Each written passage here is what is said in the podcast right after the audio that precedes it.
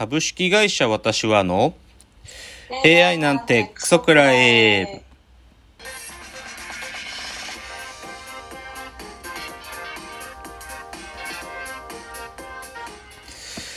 群馬が生んだ怪談時株式会社私は社長の竹之内です、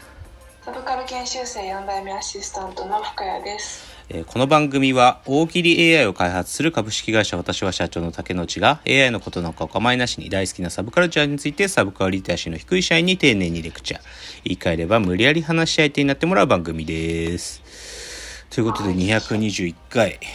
いやいやちょっと機材トラブル。つうかちょっとねパソコン最近具合悪いんだよな僕のやつ。多分ねもうねメモリーがパンパンになってんだよななんかうん。ズームやってても、あれなっちゃうから申し訳ない。ちょっと、じゃあですね、ちょっとそんなトラブルありながら、えーっと、今週のラジオエンタメライフからかな。ネットフリックスの話最初しよっかな。ネットフリックスもう攻めてるね。いや、これね、いろいろ教えてもらったりしたこともあるんだけどね、やっぱね、担当者に依存してるらしいんだよな、ネットフリックスの各ローカルの、なんていうの、はい新しいコンテンツとかって。で、アニメとかはね、基本ね、そのある担当者の方が外れちゃったから、今多分、うんそんなに力入れられてないらしいんだよね。でも一方でドラマ班とかめっちゃ力使っててついにあの坂本雄二さんと5年契約したらしいよはだから坂本雄二脚本の作品を定期的にネットフリックスで出してくらし。いで秋にあの宮崎あおいさんが主役でやるドラマなんかなんかねどういうもなんかサスペンスラブ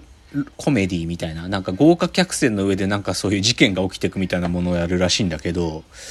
でもそういうのあるらしいからネットフリックスやっぱ人依存してんだなって思う。なんか仕組みになってんのかなと思いきややっぱりその担当者とかが外れちゃったりするとやっぱりそのジャンルのコンテンツが減増えたり減ったりとあるらしいよ。でも今工藤官九郎のドラマ工藤官九郎さんと大石静香さんが書いてるねなんだっけな離婚離婚しようよみたいなやつだったかな。離婚をするみたいなドラマやってんだけどこれね、パッと見なんか安っぽいんだよな。ネットフリックスらしくないっていうか。なんか安っぽくてねダサいんだよな。だからまあちょっとまあ人依存してると考えればそういうのも出てくるかとかは思うね。っていうのが一つ目ですね。二つ目。えっとあホットペッパービューティーの CM 知ってる？すげえ。局所的な。ホットペッパービューティーのなんか男の人も美容室予約できるよみたいな CM さ新しく作ったんだけどそれがはい窪塚洋介が主役になっ主あの CM キャラクターになっててあのーあれ窪塚っぽくやってくださいみたいなのを美容師に頼むんだけど、そうすると、はいあの、池袋ウエストゲートパークのキングの格好になって、未だに俺このイメージなのみたいな やつやっててね、それ結構可愛い。なんか、窪塚、窪塚、やっぱさすが、シャレ心あるじゃんと思うけど、でも、ひ一つ見てて気づくのは、窪塚もやっぱまあまあ老けたなって感じがするかな。なんか、やっぱりキングのい池袋ウエストゲートパークの時はもうめちゃくちゃ若かったしイケイケだったけどやっぱりまあいや全然若いよ。全然若いけどなんか目の感じとか見るとまあ確かにまあ年は取ったがって感じは若干するけどね。でも全然若いんだけど、まあ、もしくは彼の場合はまあマリファナ吸ってっから そのそういうのの影響も顔に出てるのかもしんねえかなとは思ったよねっていうのが、あの、ホットペッパービューティーの CM で、YouTube で見れるよ。キング窪塚のやつが面白い。じゃあね、ここからちょっとね、まあ、シリアスだ話ってわけじゃないんだけど、ちょっとね、あの、思うことあってね、はい。あのー先週のかな？あちこちオードリーという番組に、あのーオアシズのお二人、だから三浦さんと大久保佳代子さんのお二人で出てらしたんだけど、三浦さんってこの2年くらいカナダに留学行ってんのね。えうん、カナダに留学行ってて、あのーもう完全にお仕事も完全になしにして行ったの。カナダに。で、それまあ英語の勉強したいっていうことなんだけど、それでさ、なんか、い行って三浦さんのインスタグラムとか見るとね、三浦さんが、なんか、き、金、金髪になってたりするみたいなので、それでその都度ヤフーニュースになってて、その、三浦がカナダに行って、なんか自分が解放されてるみたいなのとか、あとなんかこう、ボルダリングとかやってて、三浦さんすごい元気みたいな、なんかカナダ行ってて楽しそうみたいな、なんか湖とかで泳いだりしてるのとか出てたりして楽しそうみたいな。で、それについて聞いたんだけど、なんかね、そう、なんか、でもよくよく聞いてみると、金髪じゃねえんだと。ただ単に白髪、白髪染めてねえから、光の当たり具合で金色に見えてただけだとかね。で、それがね、日本でヤフーニュースになってるとかね、ちょっともう困るとか言ってて。そう。そう。でもね、喋ってたな。なんか、カナダ行く前と今どうですかって言ったらすげえもう気持ちが楽になってて、みたいな。ひょっとするともうこの、世界にはま戻ってこれないかもなぐらいに思ってたけど別にそれでもいいやって思えてるとか。あと、なんかカナダ行く前は全員が敵に見えてたっつっててね もう今は、もう今もう皆さんを許してるっつっててね。なんか、うん、だから、あ、いい、いい、いいなって思ったな、なんか。でね、で、その、金髪な、金髪に見えてて本当は白髪だったんだけど、とか、でね、そのボルダリングの話をしてるときに、三浦さんってそういうボルダリングとかやる人だったんですかとかいうなったら、まあ、もともとそういうのやる人だったらしいんだけど、そのカナダでボルダリングやってたのはね、西加奈子さんに誘われたからっていう風にお話しされてたのよ。で、あ、そうなの？と思って、で、西加奈子さんカナダにいるんだ、みたいなこと、それでね、なんかトークの中で聞いてて、それでね、ちょっと僕、YouTube で西加奈子さんの、でも西加奈子さん最近本出したっていうのもあったけど、とか思って、見てたの、ちょっと YouTube で。そしたら、ここからあちこちオードリーと三浦さんの話なくなって、西加奈子さんの話なんだけど、西加奈子さんね、癌になってらっしゃったんだって。うん、なんか、2021年の夏に乳がんだって分かって、で、そこからカナダで治療したんだって。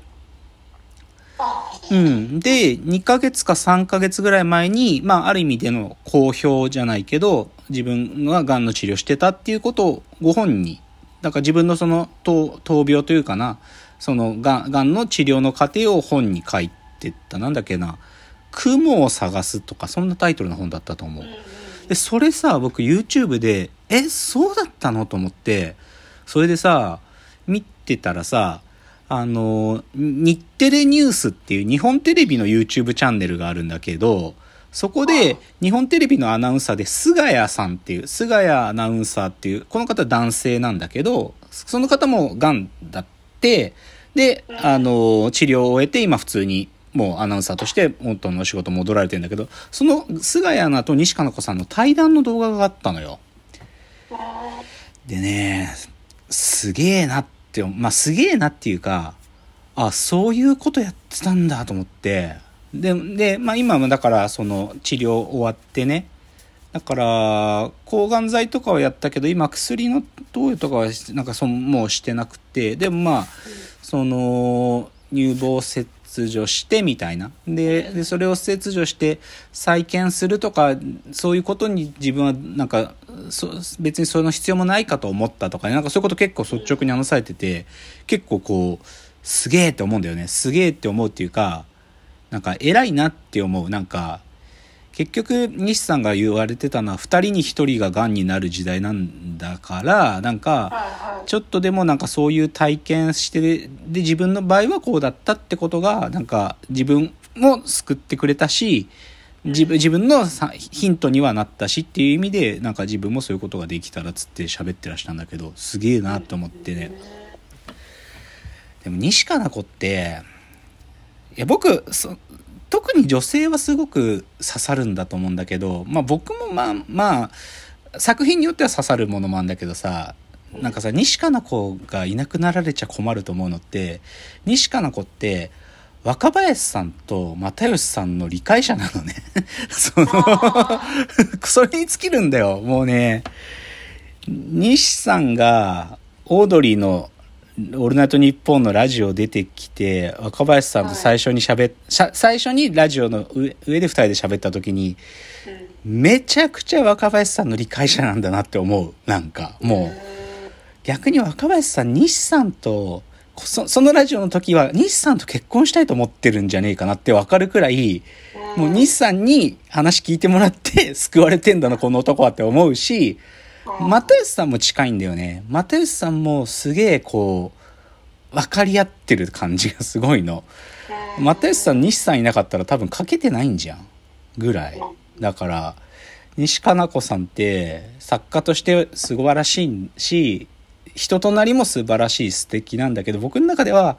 又吉さんと若林さんの理解者だってところが 超重要であの二人救ってくれてんだよね。もう間違いなく。だからなんかよかった病気な治って知らなかったんだけど僕も。でも今年になって公表されたからでその日テレニュースの対談動画も2ヶ月ぐらい前だから多分最近なんだよな彼女が病気だったってことって。だからでもそれでたまたまだから西さんが治療のためにカナダにいてで三浦さんもカナダにいたから多分。多分そうそこでもともとねお二人三浦さんと西さんも交流あってお友達だからだからそういうのもあったんだと思うけど。でもまあ良かったよね。治ったっていうかまあ多分検査は続くんだと思うけどとりあえずは元気だっていうのは良かったなと思って、うん、っていうのが一つありましたっていうのでじゃあ次のチャプターです。